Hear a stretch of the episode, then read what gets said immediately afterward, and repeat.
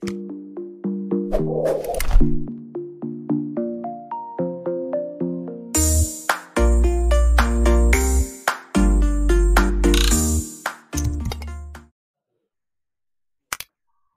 bahagia kerabat desa Indonesia. Kembali kita dalam program Kepoin Desa. Kita ingin kepo-kepo tentang desa. Uh, hari ini kita akan ngobrol santai dengan Mas Agustri Raharjo yang waktu itu termasuk salah satu dari sekian tokoh menggerakkan apa teman-teman ke Jakarta melakukan komunikasi konsolidasi dengan apa uh, anggota teman-teman pansus sampai mungkin mengawal di rapat-rapat dan seterusnya. Uh, kita ingin tahu kembali seperti kemarin kita sudah ngobrol sama Mas Sugir Santoso kita juga sudah ngobrol sama Mas Yando sudah ngobrol sama Mas Mukowam kita ingin apa ngobrol dengan uh, Mas Agustri Rarjo. Halo, selamat pagi Mas. Apa kabar? Selamat pagi, Assalamualaikum Mas Koco. Oke, sehat Mas? Alhamdulillah, sehat. Poso apa lagi? Hah? Oh iya poso. Mas. Mas, uh, pengen ngobrol-ngobrol tentang apa perjalanan waktu itu mungkin karena judulnya mengenang perjalanan pergerakan mungkin ada kenangan-kenangan khusus Mas apa uh, Mas Agus Tri Raharjo tentang perjalanan waktu itu. Koyo apa Mas? Ada yang spesial? Oke, eh, selamat pagi semuanya juga yang mungkin bergabung, yang lihat di sini. Yang jelas eh, kenangannya cukup luar biasa, sangat berkesan. Kadang sekarang pun sampai gumun, kok bisa ya? Hmm.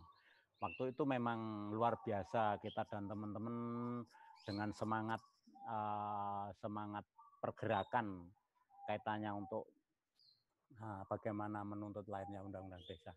Jadi sedikit saya uh, awali dari latar belakang saya dulu kan wira swasta, terus jadi kepala desa di 2006, terus uh, prihatin lah melihat kondisi di desa, ya kan, yang mana desa lebih identik dengan keterbelakangan, kemiskinan, kebodohan, uh, desanya di, di, di, di buat objek ya kan di uh, di politisi gitu loh.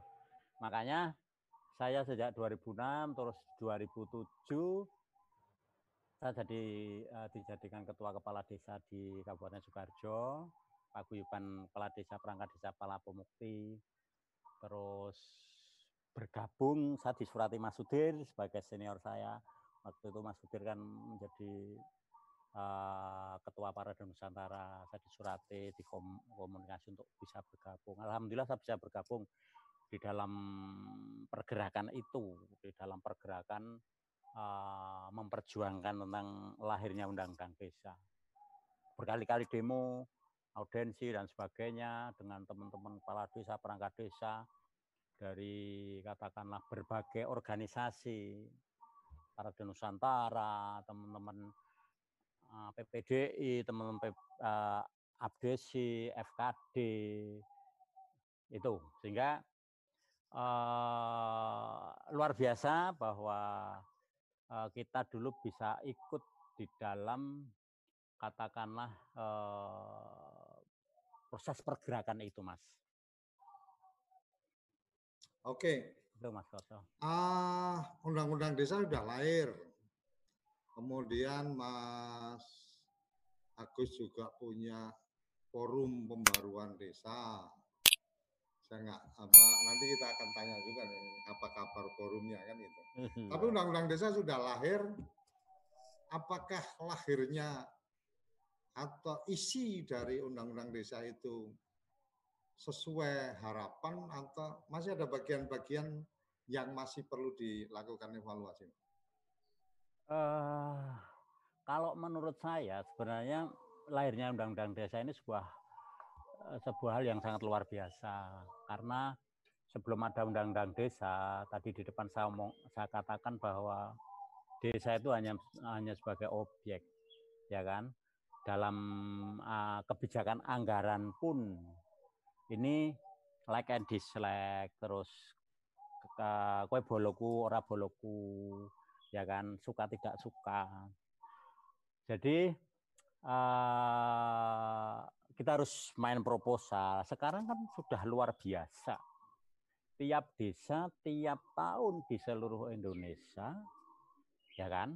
Kalau di desa Gedangan ini aja lah Soekarjo ini sudah mencapai ADD sama DD ini sudah uh, sekitar 2 miliaran ada yang lebih hmm. sehingga uh, sekarang tinggal kepala desa perangkat desa ya penyelenggara pemerintahnya termasuk BPD katakanlah itu tinggal mengelola, tinggal membelanjakan, tinggal memprogramkan. Tidak perlu katakan sekarang harus lobby-lobby, tidak perlu kita harus bikin proposal. Sehingga ini memang di, uh, kesempatan bagi seorang kepala desa yang mempunyai visi misi untuk katakanlah uh, membangun desanya. Sudah suka tidak suka, siapa pun kepala desanya, siapa pun bupatinya, siapa pun gubernurnya, duit langsung turun ke desa. Hanya saja uh, memang diperlukan sekarang ini yang perlu dibenahi adalah uh, apa namanya kualitas sumber daya daripada uh, aparatur pemerintah desa. Termasuk satu misal profesionalisme BPD termasuk pendamping desa. Nah sekarang walaupun sudah ada pendamping desa tapi uh, apa namanya pendamping desa ini banyak yang kurang profesional juga. Beda dengan kayak waktu PNPM mandiri. Itu bagus. Ya kan, tapi sekarang lebih lebih uh, yang menjadi pendamping ini kan dari kepentingan-kepentingan politis yang dimasukkan sebagai pendamping desa sehingga kurang profesional. Oke lah, tidak masalah. Namun justru ini harus katakanlah diadakan ya supaya lebih baik, supaya profesional itu gimana? Terutama pendamping desa, termasuk uh, pemer, uh, perangkat desa kepala desa. Nah ini, ini perlu uh, peningkatan sumber daya manusia yang betul-betul bisa paham tentang aturan desa. Pendamping pendamping desa kan selalu ada perubahan, Mas. Artinya Artinya bisa dievaluasi kalau nggak salah itu kan uh, mereka kan ada kontraknya setahun sekali kalau nggak salah. Hmm, Artinya hmm, kan hmm. memungkinkan untuk dilakukan perubahan. Apakah ada yang Mas Agustri tahu? Apakah ada jalur atau uh, cara ketika kemudian kepala desa atau perangkat desa merasa bahwa oh ini kurang baik dan seterusnya kemudian bisa mengajukan untuk dievaluasi di tahun berikutnya dan seterusnya. Nah, dan ini, apakah memang nuansa politis masih masih masih cukup masih kental? kental. kayaknya di awal-awal deh. Kalau yang terakhir-terakhir ini kayaknya udah mulai udah mulai mulai nggak terlalu. Tapi mungkin Mas Agustri bisa memberikan pandangannya. Ya tetap kepentingan politis tetap masih ada mas. Kalau memang hmm. betul-betul hmm. profesionalisme ya katakanlah uh, secara transparan dan sebagainya. Tetap masih masih ada. Maka harapan kami bahwa kalau memang sudah ada katakanlah uh, apa namanya peningkatan-peningkatan dievaluasi kembali ini lebih bagus. Karena yang kemarin-kemarin itu memang Nah ini pendamping desa kok malah uh, hanya justru minta laporan bukan dampingi gitu loh. Hmm. Nah ini kan kebalik, padahal ada gaji dan sebagainya. Pendamping desa harusnya kan justru katakanlah eh, apa namanya eh, melakukan bimbingan, pendampingan, tapi hmm. hanya tanya tentang piye laporan piye dan sebagainya. Lah ini loh yang kalau memang sekarang sudah ada pembenahan-pembenahan, lah itu yang kita harapkan sehingga eh, pemerintah desa khususnya kepala desa kadang kan gini toh mas, kepala desa ini uh, yang kemarin Pak Sudir sampaikan ya kan nggak ada akademisi akademi kepala desa, sekolah kepala desa, kalau camat ada, tentara ada, polisi ada. Kalau kepala desa kan latar belakangnya kan bermacam-macam, sehingga memang diperlukan pendamping desa yang yang betul-betul profesional, lebih-lebih karena kan pekerjaan rutin itu perangkatnya yang lebih di lebih dimatengkan sumber daya manusianya. Kalau kepala desa kan hanya enam tahun, bisa 12 tahun kalau kepilih lagi, bisa 18 tahun kalau pilih lagi. Kalau enggak kepilih lagi kan hanya enam tahun, otomatis uh, rubah uh, ganti kepala desa yang yang baru. Nah ini mas. Jadi uh, harapan kami memang pendamping desa harus harus betul-betul uh, profesional, tahu betul tentang aturan gitu loh, sehingga betul-betul sebagai katakanlah uh, tempat pitakonan, nah gitu loh mas. Hmm. Itu mas Toto. Artinya mestinya pendamping desa itu bisa jadi tempat untuk mencari solusi, bukan dia juga jadi salah satu masalah yang harus dicarikan solusinya ya. Ah, iya. Semoga didengar oleh para pemangku kepentingan di desa, pemangku kebijakan di, di desa, atau saya lebih akhir-akhir uh, beberapa waktu terakhir ini saya lebih bicara pada bukan stakeholder tapi shareholder. Jadi mereka-mereka uh, yang punya share, punya apa, punya bagian dari pembuat kebijakan karena memang uh, saya melihat akhir-akhir ini sudah mulai kencang untuk kemudian ada banyak perubahan-perubahan apalagi dengan COVID ini edukasi-edukasi hmm. online dan seterusnya itu menjadi bagian yang menarik ya, yang di ya. yang dikembangkan. Nah, balik ke undang-undang desa, Mas. Si Jabang Bayi undang-undang desa ini apakah memang lahirnya itu memang sudah semua sesuai harapan dari pembaruan desa waktu itu? Hmm. Atau memang masih ada beberapa yang kurang? Karena kalau kalau dari teman-teman PPDI cuma minggu ini kita belum dapat waktunya, mungkin minggu depan saya ingin ngundang teman-teman PPDI juga. Hari Jumat besok insya Allah uh, Mas Budiman Sujatmiko yang apa yang punya agenda baru ya, inovator ya, 4.0. Ya. Nah, forum pembaruan desa melihat uh, agenda uh, melihat lahirnya undang-undang desa apakah memang ini sudah cukup sempurna atau memang juga masih ada kekurangan-kekurangannya. Artinya kalau teman-teman PPDI kan ternyata sekarang merasakan ada kewenangan kepala desa yang cukup besar sehingga ya perangkat-perangkat yang mungkin pas pencalonan kedua atau ketiga yang tidak mendukung ya bisa bisa diganti dengan dengan banyak alasan. Karena memang otoritasnya ada di kepala desa diberi pekerjaan yang memang tidak bisa menyelesaikan kemudian dibikin jadi catatan teguran atau apa dan seterusnya. Nah, itu saya sempat menemui beberapa kasus yang seperti itu. Nah di pandangan Mas Agustri di pandangan teman-teman forum pembaruan desa, undang-undang desa itu wis sempurna atau memang masih ada beberapa hal yang masih perlu jadi catatan? Karena kan ini wis wis wis enam tahun ki wis ya, kan memang harus ya, ya. dilakukan evaluasi. Ya ya. Uh, kalau sempurna sih belum mas. Kalau sempurna sih belum masih katakanlah mungkin uh, apa namanya masih ada yang perlu diperjuangkan. Kalau sempurna belum. Cuma uh, menurut saya ini sudah uh, sudah cukup lumayan bagus kalau hmm. dibanding katakanlah sebelum adanya undang-undang desa tentang kewenangan, tentang tentang kesejahteraan, ya kan? Karena sekarang sudah cukup lumayan. Wong saya dulu juga menjadi kepala desa, gitu. Sebelum ada undang-undang desa, wong dari kabupaten tuh eh, anggaran yang turun hanya kecil. Saya sudah lumayan dulu ada ADD, hmm. tapi tiap kabupaten juga beda, beda. Dulu waktu saya saat kepala desa Gedangan Grogol Sukarjo itu sekitar dapat 200-an juta setahun waktu itu. Jadi ya, berarti waktu itu dasarnya PP 72 itu ya? Ya. Hmm. hmm. ADD ya kan. ADD. Belum, kan belum ada DD itu waktu itu. Ya. Hanya 200 juta ya kan.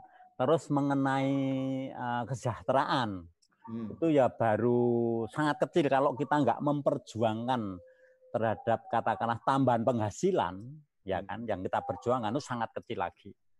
Ya kebetulan saya nggak begitu gagas gaji karena wong saya basic saya seorang wira swasta. Hmm. Saya seorang wira gak gagas wong tujuan saya memang betul-betul dulu bagian ngabdi wong uh, katakanlah sebenarnya nggak mau jadi kepala desa dalam arti kan masyarakat yang lah yang jelas eh, sekarang ini menurut saya sudah cukup lumayan mas.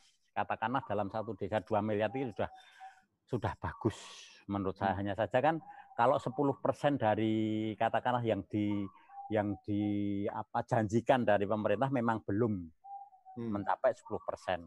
Ini saja sudah lumayan. Makanya inilah yang perlu kita perjuangkan lagi bersama-sama uh, teman-teman seluruh komunitas menuntut prosentase ini saja yang terpenting. Hmm. Prosentasenya supaya sesuai yang dijanjikan eh, dalam undang-undang, ya kan? Kalau sekarang baru berapa persen lah, kira-kira saya belum jelas cuma baru tiga atau berapa persen kalau dihitung dari APBN loh mas. Hmm. Ya kan? Makanya uh, sebenarnya cukup lumayan, sudah cukup bagus dibanding yang dulu. Memang belum sempurna. sempurna. Lantas kaitannya dengan tadi yang disampaikan Mas Koco, wewenang, kepala desa dan sebagainya. Sebenarnya uh, kalau menurut saya ini justru lebih uh, supra desa ikut campur di dalam khususnya camat kan dulu itu sebenarnya kan bukan rekomendasi. Tapi sekarang kan satu misalnya dalam manu mas dalam pengisian lowongan perangkat desa satu, satu contoh. Dulu kan hanya katakanlah konsultasi. Hmm. kenapa jadi rekomendasi? Kalau rekomendasi otomatis kan camat yang lebih mempunyai kewenangan. Oh, kita rekomendasi tapi misalnya ada yang yang jagokan 10 yang hmm. dipilih cuma dua Ya siapa yang direkomendasi oleh camat? Jadi memang bukan kewenangan penuh daripada kepala desa. Ini salah satu yang dulu itu. Tapi kalau menghentikan penuh dong, Mas. Hmm? Menghentikan. Oh ya, kalau menghentikan penuh dalam ya. dalam ini dalam apa namanya di dalam pengisian. Arti, yang artinya kalau ada ada politik politisasi tingkat desa. Okay kepala ya. desa waktu mencalonkan terus mengetahui perangkat sing dukung, perangkat sing dukung itu bisa bisa jadi alat untuk kemudian melakukan perombakan ya, ya. kabinet. Betul. Nah, betul. Nah. Betul. Itu Cuma, itu itu konklusinya lebih pada perangkat desa memang harus benar-benar tidak melakukan pemihakan atau kemudian ya memang harus ada penataan ya. Karena karena kan gini, ada satu sisi yang saya yang saya lihat sih, ada satu sisi bahwa mestinya perangkat desa juga tidak melakukan pemihakan ketika ada pilkades kan gitu. Jadi ketika melakukan pemihakan ya jane salah juga kan gitu. Nah, nek wis melakukan pemihakan terus ada risiko sing di pihak yang di yang didukung orang dadi ya ya memang ada risiko kayak gitu walaupun ya berpikirnya ya ya jangan seperti itu juga gitu kan. Jadi nah wong Jawa kan ngono ya ngono ning aja ngono. Cuma memang repot juga ya Mas teman-teman kepala desa dan perangkat desa mungkin secara khusus kalau kepala desa oke okay lah itu bagian dari agenda apa uh, politik ya proses politik. Tapi kalau perangkat desa mestinya harus benar-benar melepaskan bisa melepaskan agenda politik ya Mas. Walaupun PNS pun juga nggak bisa melepaskan kayak gitu kalau bicara pilkada. Komentar Mas Agustri? Ya idealnya demikian. Tapi hmm. kan ya tetap di lapangannya nggak bisa loh mas. Nggak bisa. Oke koncoku sing jago, kowe iki julurku dan sebagainya kan nggak bisa. Hmm. Dan eh, harusnya juga gini, kepala desa juga tidak serta merta orang gampang ling arep mecat toh.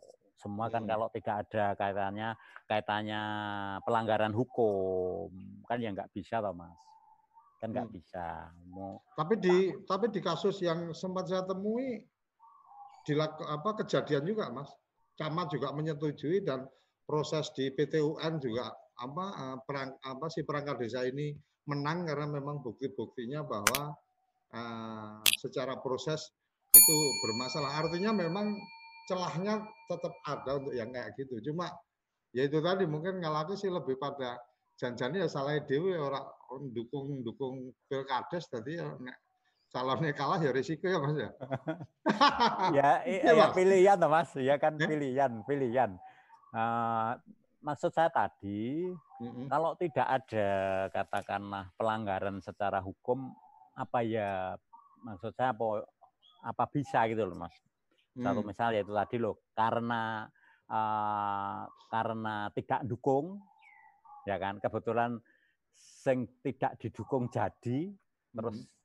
kepala desanya mecat opo yo ya iso gitu loh apa itu sebagai sudah kuat untuk memecat gitu loh Oh, kades ki kan jari Mas Udir kan jalmo lipat seperapat tamat. Jadi duwe cara punya berbagai macam cara. Satu case yang saya temui waktu itu adalah perangkat desa ketika ada indikasi mungkin ya dalam tanda petik saya sih nangkepnya kalau dia mengatakan nggak ada urusan itu tapi saya nangkepnya hmm. itu hmm. tidak hmm, hmm. mendukung dan seterusnya hmm. Hmm. luar biasanya apa mas orang tahu dikai gawean mas lah paling Jadi itu. kolong kantor okay. orang dianggap ono gitu kan dikai gawean bahkan kur, meja meja kursi ini pun tinggani wong liya.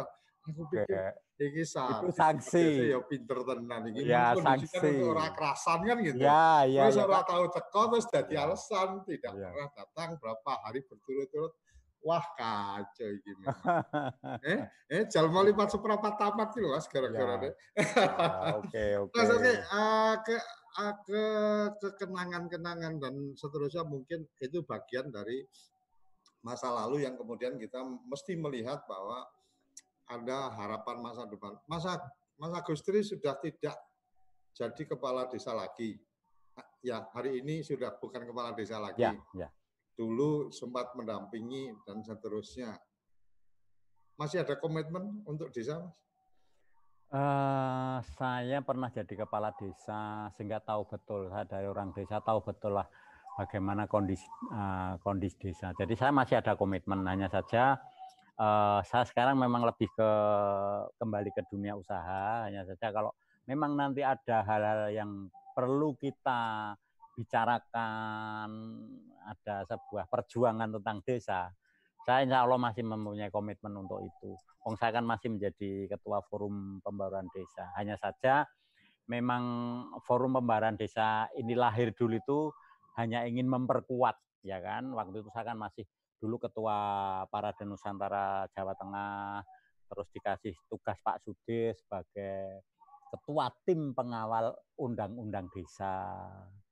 Nah, hmm. waktu itu kan apa namanya rame-ramenya terus biar lebih menohok lagi saya tak bikin kapal kecil untuk memperkuat pergerakan bersama sehingga dulu dengan Mas Koco juga gitu dengan katakanlah di uh, akademisi dengan termasuk Mas Toro Eko, Bang Yandu, sama Dr. Suherman, sama Mas Ari Sujita dengan Irenya kita seminar-seminar, ya kita diskusi-diskusi panel dan sebagainya. Uh, intinya saya masih mempunyai mempunyai komitmen ya tahu dengan termasuk dulu dengan orang-orang parlemen, pansus, Pak Mukowa, Mas Bud, nah, dengan teman-teman pergerakan sehingga tadi uh, uh, awal saya katakan bahwa ada kenangan yang luar biasa untuk perjuangan desa sehingga saya masih mempunyai komitmen besar lah untuk bagaimana memperjuangkan tentang desa. Makanya tadi saya sampaikan kaitannya yang ujung-ujungkan semua itu kesejahteraan, Thomas. Hmm. Selain kita ada katakanlah eh, apa niatnya untuk mengabdi dan sebagainya, kan kesejahteraan itu juga penting kesejahteraan kepala desa perangkat desa. Nah kaitannya dengan anggaran yang belum penuh. Nah tadi loh ini yang perlu kita perjuangkan. Tapi eh, diimbangi dengan profesionalisme teman-teman kepala desa perangkat desa maupun eh, lembaga desa. Karena Nah, inilah ini justru penting peran daripada supradesa. Jadi supradesa ini sebenarnya mempunyai mempunyai tanggung jawab yang besar untuk menjadikan katakanlah bawahannya tingkat desa ini supaya lebih profesional, peningkatan sumber daya manusia tentang katakanlah teman-teman kepala desa, perangkat desa maupun lembaga-lembaga desa. Jadi forum pembaharan desa di sini kan eh, saya menyarankan pada apa namanya para tokoh masyarakat juga eh, apa nama eh, mempunyailah semangat untuk ini loh peduli tentang implementasi undang-undang desa. Apa? Dalam arti bagaimana bisa melibatkan diri di dalam eh, katakanlah apa penyelenggaraan, melibatkan diri di dalam perencanaan, pelaksanaan maupun pengawasan. Lah, ini justru uh, penting sekali masyarakat langsung bisa bikin forum-forum di tingkat desa ini penting banget. Karena tadi untuk sekedar ya kontrol saja supaya kepala desa perangkat desa itu benar. Tapi memang betul forum ini harus paham betul terhadap regulasi-regulasi yang ada. Oke lah cari satu desa lima orang yang sebagai apa yang di depan yang memahami tentang regulasi sehingga nanti pihak desa itu juga nggak sembrono di dalam penyelenggaraan. Hmm. Jadi masyarakat bisa mengawasi langsung. Kalau kita mengandalkan pengawasan dari atas, nggak cukup. Orangnya berapa? Justru pengawasan dari bawah. Ini apa? Masyarakat melibatkan diri di dalam. Ini bukan mencurigai teman-teman kepala desa perangkat desa. Karena ini memang uh, basis anggaran untuk desa, makanya ya bagaimana anggaran ini betul-betul bisa bermanfaat betul sehingga tidak ada kebocoran-kebocoran. Kalau kalau nggak ada bocor sama sekali sih nggak mungkin ya neng yogur ya sidik-sidik. Kalau bisa nggak ada bocor sama sekali. Nah ini loh mas. Bocor untuk neng sidik-sidik ya mas. mas Agustri ya. sempat menjadi kepala desa tahu tentang bagaimana pengelolaan desa, bagaimana hubungan dengan supra desa dan seterusnya. Isu terakhir di uh, COVID ini adalah carut marut urusan bantuan. Hmm. Artinya dari menteri mengirim bantuan langsung menggunakan PT Pos dan seterusnya ternyata tidak tepat sasaran. Kemudian dari menteri menteri desa dan menteri keuangan juga membuat kebijakan tentang BLT dana desa dan kalau tidak salah dana desa juga apa ada refocusing satu kemudian yang kedua kalau tidak salah ada pengurangan dari 10% atau berapa uh, karena agenda Covid. Nah, mungkin satu-satu nih apa menurut Mas Agustri masalah data ini jadi piye Mas? Artinya memang memang Kades kira terlalu peduli urusan data atau nggak paham atau kemudian ada ketidakpercayaan dari supra desa terhadap desa, sehingga ketika melakukan pendataan orang miskin pun juga harus menurunkan orang atau ya sebenarnya ini hanya masalah koordinasi komunikasi dan konsolidasi antara desa dan supra desa. Ya Mas, Mas Agustri. Sebenarnya kalau uh, data yang valid ya kan tentunya data yang betul-betul tepat itu ya dipercayakan kepada pemerintah uh, desa lah ini yang lebih tahu tentang desa kalau data itu tiba-tiba muncul dari atas kan nggak tahu Thomas ya jadi kalau data mau kasih bantuan BLT ini betul data itu dari bawah memang kadang gini sama kan uh, dulu ngalami Mas, Raskin ya. Kalau hmm. di zaman-zaman ada Raskin ada BLT kan ya? Ada. Ada. Itu itu kondisinya juga sama. Uh, datanya rada ngawur atau gimana? Monggo. Ya, hampir sama. hampir sama. Tapi kan terus ada pembetulan-pembetulan, Mas. Oke, okay, updating Hampir ya. sama. Awalnya hampir sama, tapi kan terus ada pembenahan-pembenahan data sehingga uh, relatif uh, lebih anu lebih pas gitu loh setelah hmm. setelah direvisi mau mendengarkan uh, apa namanya data dari desa ini lebih anu. Uh, terus kaitannya dengan apa namanya uh, BLT yang di diambilkan dari dana desa. Sebenarnya ini termasuk intervensi mas. Ya kan dari pihak pihak pihak apa namanya atasan lah dari baik dari pusat ya dari supradesa. Sebenarnya kan yang namanya dana desa itu sudah jelas ya yang mempunyai wewenang adalah uh, tingkat desa hanya saja kalau hanya menyarankan oke okay, boleh tapi kalau ada Artinya sanksinya himbauan ya mas ya himbauan boleh karena hmm. kan kan karena uh, beda-beda mas kondisi desa satu dengan lainnya beda-beda. Hmm. Kalau hanya imbauan boleh, tapi kalau sudah katakanlah mewajibkan dan ada sanksi, nah inilah hmm. yang sebenarnya eh, ini yang kita sayangkan karena desa masing-masing mempunyai wewenang, mempunyai plan sendiri-sendiri. Artinya kalau kita aku sih bayangnya sama seperti waktu awal-awal dulu ya kita bicara Undang-Undang 32, 72, waktu hmm. itu bicara ADD 10 persen gitu kan, apa cukup gitu kan, hmm. kemudian apa uh, sekdes PNS, perangkat desa nggak PNS, ini kan ya. ada kecemburuan kita dorong untuk kemudian ada juga kepala desa apa uh, dua kali enam itu nggak cukup dan seterusnya saya masih ingat lah apa sepanduk-sepanduk awal pergerakannya kan kan itu. Artinya ada kesadaran bahwa oh kita butuh sesuatu. Hmm. Nah, hari ini saya masih belum melihat atau mungkin karena saya audit aja atau kurang up to date.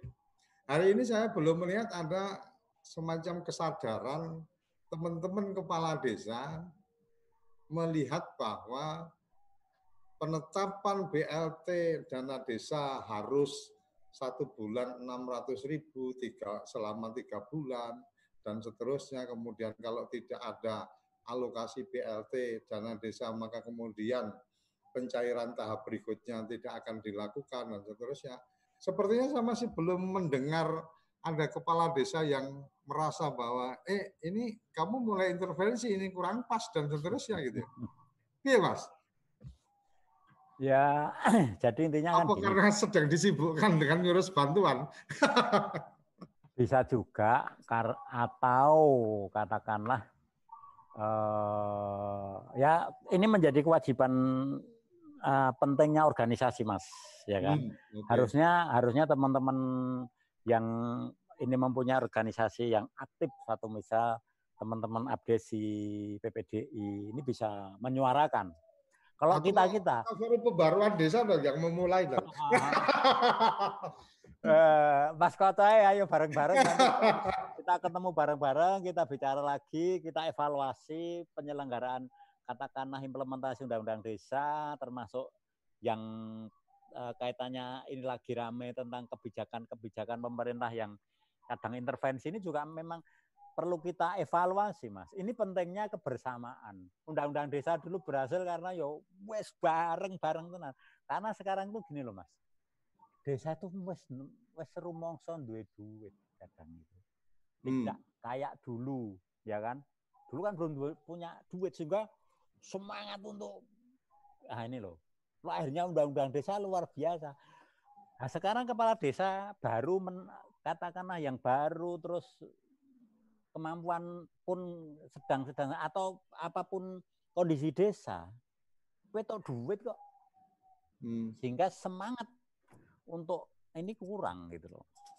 Artinya artinya nak, nak bocah cilik-cilik antara wong marat karo wong sugih iki semangat sinaune beda ya, Mas. Ah, beda. wong marat pengen pengen pinter ben ora ben ora melarat mana wong sugih. Ah. Santai-santai untuk arep mlebu sekolah ngendi dibayari karo bapakne kan. Lah iya. Makanya penting Mas kita kita uh, tadi Mas Koto tanyakan uh, forum pembaruan desa apakah masih mempunyai komitmen tentang desa? Masih. Makanya monggo dengan panjenengan ya kan Mas Koto yang jenengan termasuk senior saya wong jenengan lebih lama jenengan Mas Sudir gitu itu sudah Mas Warjo dulu kan sudah anu saya termasuk junior lah yang mana tapi saya tetap ikutlah monggo nanti kita bisa kita evaluasi eh, bagaimana kita memperjuangkan kembali kepentingan desa supaya bisa lebih maksimal gitu loh mas. Hmm. Bisa lebih maju, lebih sejahtera intinya kan itu. Oh, berarti memang kalau balik ke tadi mas bicara tentang tentang data itu memang kondisi kondisi dulu pas jenengan menjabat dengan sekarang mungkin ya hampir sama artinya negara ini agak kurang agak kurang belajar dari kejadian-kejadian masa lalu kalau gitu ya. Orang apalagi kemarin saya sempat baca kan data BLT kita eh apa data bansos kemarin itu kan bersumber dari data 2014 saya ini 2020 nah, kan 26 tahun kan oke sing wis mati oke sing wis lahir penehan kan? Iya. Itu itu menyedihkan juga kalau melihat kayak gitu dan itu temuan BPK artinya artinya BPK yang me, melakukan apa menyampaikan bahwa ada temuan seperti itu. Jadi tak pikir memang desa mestinya menjadi apa uh, harapan baru, mas, ya.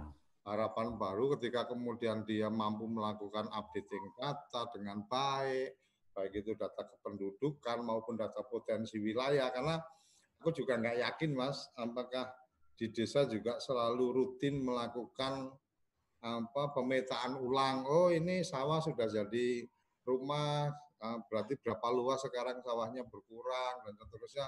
Itu kan bagian-bagian yang ketika seperti Mas Agustri sampaikan duitnya wis akeh kan bagian kayak gitu kan bisa juga mempekerjakan anak-anak muda yang apa yang paham teknologi dan seterusnya untuk apa untuk kemudian melakukan pengolahan data sehingga seperti yang Mas Yando kemarin sampaikan, ya desa ini punya punya harus punya kesadaran bahwa data itu penting.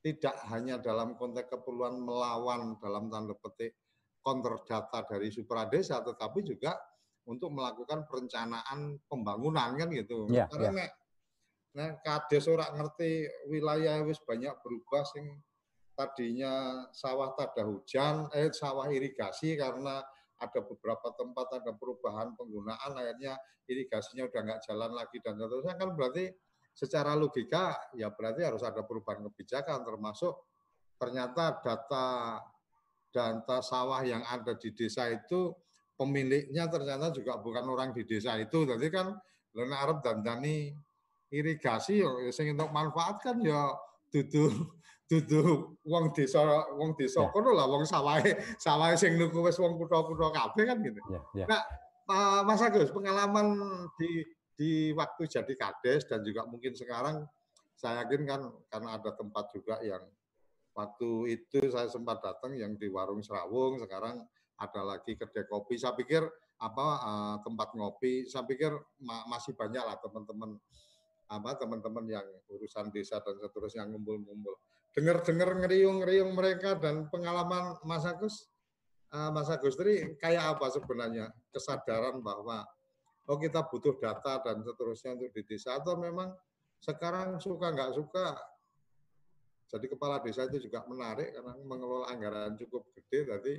Terus ya caranya menang ya tombok-tombok apa uh, dadah tombok-tombok sawah ya dilakoni mas jadi, jadi gini mas, sebenarnya uh, update data uh, basis desa itu gampang banget. Wong skopnya hanya kecil, ya kan?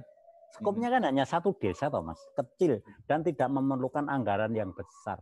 Bahkan menggunakan perangkat desa saja bisa. Skop desa loh mas. Hmm. Tapi memang ada perlu ketegasan dari supradesa, suatu misal dari bupati, hmm. ya kan? menginstruksikan Hmm. Syukur yang nambahi anggaran dianggarke dari APBD satu misal tentang update data sebenarnya mudah sekali kok. Hmm. Karena level cuma desa, desa itu kan cuma kecil, teman. Lah, hmm. Yang penting tetap katakanlah uh, yang dipercaya tadi adalah sumbernya dari basis desa, pendataan. Sehingga ini hmm. gampang banget, tapi memang diperlukan katakanlah ketegasan program dari supradesa dalam ini satunya bupati. Bupati memerintahkan, tolong dalam jangka waktu satu minggu atau satu bulan ini harus betul-betul selesai. Oh bisa hmm. mas, gampang banget. Nah ini loh. Nah, jadi ini peran daripada kalau jaga ke kadang jaga ke konco-konco kepala desa itu kan beda-beda tadi. Nah, hmm. SDM-nya kan beda-beda. Ada segur. Hah? Wes penak-penak dari kepala desa memang gue status toh, jenggo samben dan sebagainya. Lah inilah. Ini yang sangat berbeda kondisi yang ada di desa masing-masing. Nah, harus ada katakanlah dari pihak bupati memerintahkan kalau soal update data loh mas. Hmm. Nah, saya kira itu sudah selesai mas, cepat. Artinya memang peran peran supra desa untuk kemudian menjadi dirijen atau menjadi konduktor dari satu gerakan untuk kemudian pemberdayaan desa ini menjadi sangat penting ya Mas? Iya, memang menjadi kewajibannya. Hmm. Sangat sangat penting sehingga yang namanya kan kepala desa juga tetap sama bupati kan tetap anu Thomas. Ah, wong ini atasannya, gitu. Tetap terus menyelenggarakan. Dan itu sangat mudah, Mas, karena itu tadi desa mung kecil. Data cepet selesai. Tapi uh, yang menarik yang tadi Mas Agustri sampaikan, Kak, kalau menjaga ke atau berharap dari kepala desa agak berat artinya karena memang apa banyak banyak mereka yang tidak memang secara khusus apa konsentrasi ngurus desa ada sambilan-sambilan juga yang memang nggak salah juga karena memang ini kan jabatan politis juga. Artinya saya menangkap bahwa kapasitas atau apa kelasnya kepala desa itu belum belum ada standar yang kemudian bahwa oh ya ini ini apa tingkat tingkat kepedulian desanya dapat atau kemudian dia tingkat pemahaman membuat kebijakan dapat dan seterusnya atau tingkat manajerialnya dapat sehingga uh, seperti yang Mas Agustri tadi sampaikan, yo nek ke kades-kades karo perangkat kon inisiatif ya ya mungkin ono tapi ya mungkin orang ono juga. Jadi ini ini iya. problem ya. problem besar di iya. SDM berarti Mas. Iya, realitanya demikian. Memang hmm. problem besar itu di SDM. Karena eh, apa namanya? pengalaman saya sewaktu menjadi kepala desa sampai sekarang saya kadang yang ngobrol-ngobrol tadi loh mas. Memang uh, kan nggak ada yang namanya pelatihan katakanlah terhadap perangkat desa peningkatan sumber daya manusia yang betul-betul standar itu kan nggak ada katakanlah oke okay, dari kabupaten satu misal ada bintek. Tapi bintek ini kan hanya kayak apalah formalitas. Gitu loh, sehingga uh, jauh dari peningkatan. Mas, nah, nah, kalau nggak salah ya, kalau nggak salah, aku dulu pernah ada temen yang jadi kepala desa gitu kan, itu kayaknya ikut pelatihan kayak pelatihan tentara ngono loh mas, apa apa apa pendidikan mental apa apa. Uh, ke zaman tahun-tahun biru ya aku aku aku lupa. Iya, tapi yeah, yeah, yeah. Uh, saya ingat bahwa kemudian apa gondrong ditegur kemudian dia ikut pelatihan-pelatihan sampai yang fisik apa apa masuk hmm. ke selokan dan seterusnya. Uh, it, itu dulu ada ya mas ya? Pelatihan waktu saya artinya, waktu saya nggak ada. Hah? saya belum belum pernah kalau waktu saya oh nggak ada? oh belum nggak ada ya? di di zamannya Mas Agustin nggak ada itu ya? Artinya kayak kayak apa ya? Saya melihatnya kayak uh, mereka begitu selesai terpilih itu kemudian mengikuti pelatihan yang uh, ada yang saya tangkap sih. Ada ada semacam ya pelatihan bagaimana tentang mental dan seterusnya. Jadi kayak ya kayak kayak dilatih kayak hansip ngono kae yang saya yang saya ingat ya. Ya, ya, ya. Nah, kalau untuk yang yang sekarang ini selesai dilantik terus ada proses sekedar bintang atau kemudian ada sekolah khusus karena nah, di sini kan masih ada lah zaman sebelum reformasi masih ada penataran P4 harus ikut program yang berapa jam dan seterusnya. Kalau sekarang gak ada sama sekali atau hanya bintang aja mas? Nah, waktu saya dulu ada uh, hanya bintek hanya saja uh, gitu memang ada cuma sedikit sekali mas. Yogur hmm. baris berbaris gitu aja. Hmm. Hanya baris berbaris terus ya supacara setelah itu uh, bimbingan teknik itu cuma hanya dua hari juga dua hari, dua hari hari yang menyelenggarakan dari pemkap dulu itu waktu saya oh. setelah jadi ke, uh, kepala desa pelantikan itu terus dialokasikan itu dua hari ya yang menyelenggarakan hanya pemkap jenengan kades tahun berapa mas saya reformasi tahun 2006 setelah reformasi Eh? 2006. Oh, 2006 iya. 2006. Kalau yang sebelum reformasi kan ini jangan ya, iya. dalam tanda petik militer jadi ana pelatihan-pelatihan yang kayak gitu. Jadi ama sok ama roda uh, sing sing roda lembek-lembek tadi roda iso ya, gitu kan ya. ada pelatihan-pelatihan ya, gitu. Ya. Tapi namun rong dina ya tidak merubah nah, apa-apa. Ya hanya baris berbaris dulu itu. Baris berbaris dan nambah pengetahuan sedikit oh, untuk iya. Oh, cara hormat bendera sing bener. Ya, gitu. P4 juga rano ya Mas ya. Orang ya. kalau sudah pasca reformasi kan sudah nggak ada penataran dan seterusnya. Jadi ada bagian-bagian yang memang kalau tidak kalau mungkin kita mau melihat ya memang ada bagian-bagian masa lalu yang suka tidak suka sebenarnya waktu itu juga ya ada nilai baiknya lah ya untuk kemudian apa benar-benar uh, ketika mereka masuk di apa jabatan politik dan seterusnya memang ada pembekalan-pembekalan tertentu artinya kan apa kalau kalau tapi kalau bupati masih kayaknya ya di sekolah masih, apa? Ya, ya, ya. Sekolah apa tuh? Lemhanas ya? Ya, ya, ya. Tapi kalau ke kades kades kades nggak ada, nggak ikut Lemhanas ya? Enggak. Enggak ada.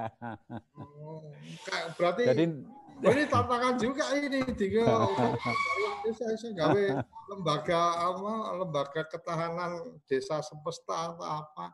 Eh lembaga pelatihan ya mas? Padepokan sama nih saya digawe pusat pelatihan. Eh? Enggak, kalau saya lebih memang ini urusannya urusan mental loh mas. Benar nggak ya ya ya. Jadi, Jadi kalau saya lebih cenderung sekedar SDM bukan sekedar kecerdasan ya. intelektual tapi juga kecerdasan mental. Spiritual. Spiritual. Ya, ya, ya. Jadi kalau saya cenderung anu Mas yang tadi bagaimana memberdayakan masyarakat. Hmm. Untuk peduli di dalam anu apa namanya? Uh, melibatkan diri terhadap ini proses pelaksanaan penyelenggaraan pemerintahan. Nah, saya lebih cenderung bagaimana kita dengan mungkin pelatihan-pelatihan khususnya eh, masyarakat ya kan biar tahu tentang aturan main. Hmm. Kadang-kadang kan masyarakat hanya kasak kusuk ngeluh saja, ada persoalan eh, lapornya ke mana. Lebih-lebih kalau pemerintah desa itu nggak transparan, ya kan? Sehingga isinya hanya gitu. Tapi kalau ada di desa ini ada forum, apalah namanya, paguyuban atau apa yang peduli tentang desa. Ini nanti akan bersinergi. Karena gini loh mas, wong menjadi kepala desa itu motivasinya banyak sekali. Ada motivasi sing golek gawean. Ya kan? Hmm. Ada motivasi gur go gengsi. Ya kan? Cari nama. Jelas buat gawe ini ya mas. Lah kan gitu toh. Nah, ya kan inilah yang jadi uh, semua itu tergantung kalau memang niatnya betul-betul untuk ngabdi, niatnya betul-betul untuk kepentingan masyarakat. Kalau dulu saya mengistilahkan kepala desa untuk desa, bukan desa untuk kepala desa. Naik kepala desa untuk desa itu betul-betul ngabdi ke, untuk kepentingan masyarakat. Neng naik desa untuk kepala desa, ya apa naik saya di desa itu diambilin, dikantongi dan sebagainya. Nah ini semua itu sebenarnya tergantung nawa itu, mas. Kalau menjadi hmm. kepala desa, niatnya untuk mengabdi sekaranglah yang bagus. Saya naik duit, ya kan selain DD, ADD, ada bantuan kabupaten, bantuan bantuan dari provinsi. Nah, ini bantuan kabupaten ke provinsi tinggal bagaimana tingkat lobby-lobby masih diperlukan lobby-lobby like and dislike. Tapi sing untuk DD dan ADD, siapa pun kepala desanya, kepala desanya mungkin katakanlah yes, nggak disukai bupati pun, ya tetap punya duit yang bisa di belanjakan. Nah ini loh mas, makanya saya justru lebih tertarik bagaimana nguatke di level desa. Level desa dikuatkan dengan melibatkan siapa? Masyarakat. Kita memberikan edukasi kepada masyarakat. Enggak usah banyak-banyak masyarakat. Satu desa ada lima orang yang paham tentang tadi saya katakan tentang regulasi dari dari undang-undang desa, PP terus dan sebagainya sampai perbu dipelajari semua nanti ini akan baik kok saling kontrol. Maksud saya gitu, ini, Mas. makanya ini berarti ya. yang yang Mas Agustri sampaikan mungkin oke okay deh kita nggak bisa terlalu berharap untuk melakukan perubahan ketika memang nawa itunya kepala desa mau ngapain dan seterusnya. Artinya kalau kita merubah kepala desanya mungkin agak susah juga. Uh, tetapi ketika kemudian mengajak masyarakat menjadi lebih kritis, lebih paham dan seterusnya, maka suka tidak suka kepala desa dan pemerintah desa itu kemudian akan menjadi lebih baik karena dia diawasi dan uh, dicermati oleh kader-kader desa atau orang-orang desa yang paham tentang aturan-aturan. Gitu, yes. Mas. Ya, betul, Mas. Betul. Berarti berarti nah. mengedepankan pemahaman hukum sehingga panglimanya nanti hukum mana apa-apa kowe kandhane angel iki ana jalure nek kowe uh, rak gelem tak kandhani ya tak kandangke kan Apa betul, Mas. Eh? Iya, karena, eh? Ka, iya betul. Karena gini loh, masyarakat desa cuek gitu loh, nggak mau nggak uh, hmm. mau belajar tentang ini. Makanya diperlukanlah relawan desa atau itu tadilah apa jenenge paguyuban atau forum ora usah oke-oke ning ada yang paham tentang aturan sekarang dia enggak sebenarnya tahu ki aku harap ngelaporke ngelaporke neng sopo satu misal gitu aja sudah susah ya kan? Hmm. nah ini kan karena ketidaktahuan makanya di bawah itu hanya maaf gur grundelan toh hanya berkeluh kesah nah gitu aja. Karena dia nggak tahu. Inilah yang makanya eh, bagi saya ini penting sekali untuk eh, apa namanya mengedukasi masyarakat lebih ke level masyarakat artinya memang penguatan ya kalau hmm. kalau di di organisasi saya apa relawan desa kita juga udah vakum mulai mulai lahirnya undang-undang desa lah vakum lah relawan desa. Odo berarti mas. Jadi uh, waktu itu kan semangatnya adalah mencerdaskan masyarakat desa, meningkatkan profesionalitas aparatur desa hmm. menuju desa yang bahagia sejahtera. Artinya masyarakat desanya kita cerdaskan. Habis ya, itu ya, ya, ya, ya. setelah masyarakat desa cerdas ya aparatur desa suka tidak suka kemudian akan berlaku untuk lebih profesional. Nah kalau masyarakatnya sudah cerdas, aparatnya profesional ya desa yang bahagia sejahtera itu akan uh, gampang terwujud. Artinya kan uh, cita-citanya dulu kayak gitu relawan desa. Cuma kita stop 2015 kayaknya udah mulai udah mulai apa tidak berkegiatan karena aku juga mulai apa lebih konsen di pekerjaan untuk apa, mengembangkan TV desa. Mungkin uh, mungkin satu waktu kayaknya perlu kita ketemu ngobrol-ngobrol, Mas. Eh? Iya, Mas. Jadi itu perlu justru met ini apa yang kondisi sekarang ini diperlukan lagi apa yang uh, katakanlah relawan desa itu untuk di anu Mas. Nanti kita bisa lah katakanlah jaringan-jaringan desa kita teman-teman juga masih banyak lah komunikasi dan sebagainya sehingga untuk uh, seperti yang uh, Mas Koco dulu ya kan cita-citakan kaitannya dengan relawan desa itu bisa sekarang lebih justru lebih. Perlu perlu kita uh, kolaborasikan dan kemudian iya. mungkin mungkin kalau di partai perlu ada fusi nih ada fusi forum forum pembaruan desa sama relawan desa bisa berfusi. boleh boleh mas boleh. Ini kan jadi ketemu mas. Ya kan jadi ketemu ya kan, lah. dulu boleh. ada proses fusi beberapa partai jadi satu partai-partai ya, Islam jadi P3 ya. gitu kan partai-partai nasionalis jadi PDI kan gitu. Iya iya iya iya. Dulu kan ada Golkarnya. Iya iya. Kayaknya ada indikasi kita bisa berfusi ini melakukan melakukan apa peleburan untuk, satu apa uh, gerakan baru ini mas. Eh? Monggo besok dimatengkan. Wis wis anu ya dalam posisi bukan lagi di di dalam sama di dalam pemerintahan kan Mas Agustri kan dulu di dalam pemerintahan. Kalau saya kan memang dari dulu tidak pernah ada di dalam pemerintahan desa ya, kebetulan ya, ya.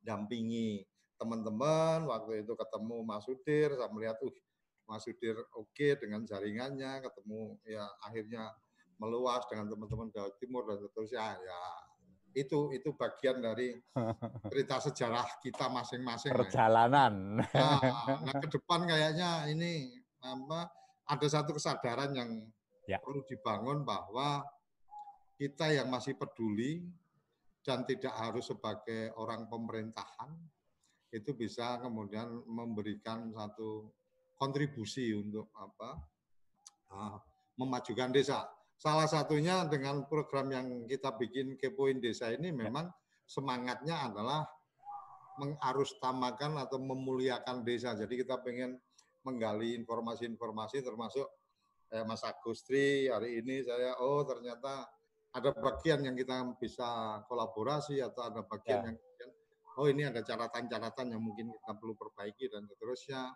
Kemarin sama Mas Sudir juga, kemudian ya Ah, hari apa Selasa ya, sama Mas Yandu yang apa masih care dengan ayo ini apa desa harus jadi satu kekuatan baru dan seterusnya. Saya masih mendengar itu juga dari Mas Mukoam dan kayaknya hmm. Mas Budiman Sujatmiko juga besok akan menyampaikan satu ide tentang masa depan peradaban atau masa depan pasca COVID ini ter, hmm. tergantung di desa hmm. uh, punya sudah ada tinjauan historis, sosiologis dan seterusnya. Kalau saya mm, terus terang karena memang dulu pernah ikut penantaran P4 dan seterusnya saya masih berpikir tentang Ipolexos Budhankam ini bagaimana sih harusnya apa kalau dulu ada wawasan Nusantara ya, ya. wawasan desa itu harus kayak apa ya. coba coba di dikolaborasikan ya, Mas. Ya, ya, ya. Undang-undang desa. Mas, ya. Mas Istri ada ama tidak terasa ini sudah 10.59 ini. Rak krosong ngobrol-ngobrol udah hampir satu jam. Closing statement, Mas Agustri, ada yang mungkin ingin disampaikan untuk teman-teman, untuk apa teman-teman gerakan dulu atau mungkin teman ya. sekarang aktif di desa, silakan. Uh, saya dan teman-teman dulu udah sama Mas Koco, sama Pak Sudir, uh, dengan uh, pansus, dengan teman-teman akademisi memperjuangkan tentang lahirnya undang-undang desa secara sungguh-sungguh, secara ikhlas dan berliku-liku, berkelok-kelok, berdarah-darah. Undang-undang desa sudah sudah lahir yaitu tanggal 18 di 2000 tahun 2013 diundangkan 2014, dilaksanakan 2015. Ini sudah enam tahun. Ini suatu undang-undang desa ini adalah undang-undang yang cukup luar biasa. Uh, saya berharap teman-teman kepala desa, perangkat desa, masyarakat desa, khususnya penyelenggara desa, pemerintah desa itu minta tolonglah di dalam pelaksanaannya betul-betul sesuai aturan yang ada. Jangan sembrono, katakanlah apalagi main korupsi, jangan. Ini saya berharap eh, anggaran desa baik DD maupun ADD ini betul-betul dilaksanakan. Ini menjadi kesempatan panjenengan semua kepala desa perangkat desa untuk beramal soleh, uh, untuk mengabdi pada desa panjenengan masing-masing. Yakinlah uh, itu hanya dunia, tapi percayalah bahwa kalau panjenengan nanti katakanlah bekerjanya nawa itunya ibadah, insya Allah Allah yang yang yang mengganjar lebih baik. Jadi itu saja. Saya berharap teman-teman bekerjanya yang baik gitu aja. Sehingga para yang dulu-dulu memperjuangkan itu juga biar ikut seneng gitu aja. Itu saja sudah cukup ya. Itu Mas Kaco. Terima kasih. Oke, Mas Turun, Mas Agustri, ya, ya, untuk ya, waktunya ya. nggak terasa ini sudah satu jam penuh kita Oke, ya. ngobrol.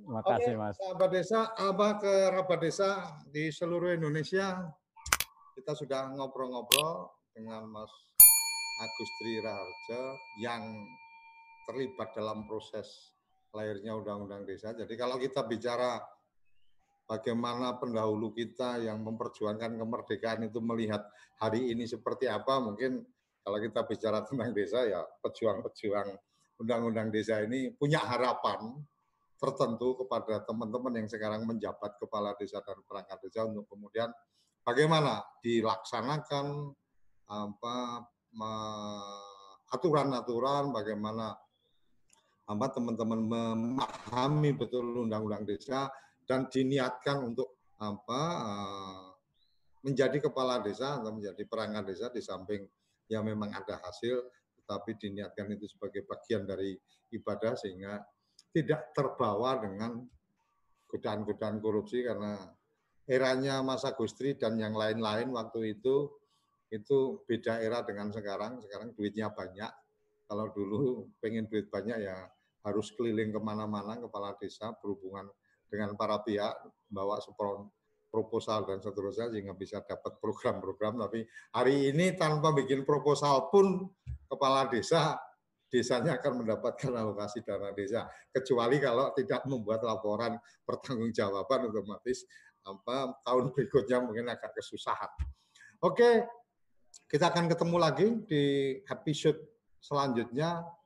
Kita berharap Kepoin Desa menjadi forum untuk kita uh, berdiskusi tentang bagaimana memuliakan desa, bagaimana mengarustamakan desa, bagaimana menjadikan desa sebagai isu utama atau menjadikan perhatian utama untuk kita semua karena kejayaan Indonesia mungkin akan lebih gampang diraih ketika desa-desa di seluruh Indonesia itu berjaya dan berbahagia. Saya pikir itu salam bahagia kerabat desa Indonesia. Sampai jumpa di episode berikutnya. Hmm. Terima kasih.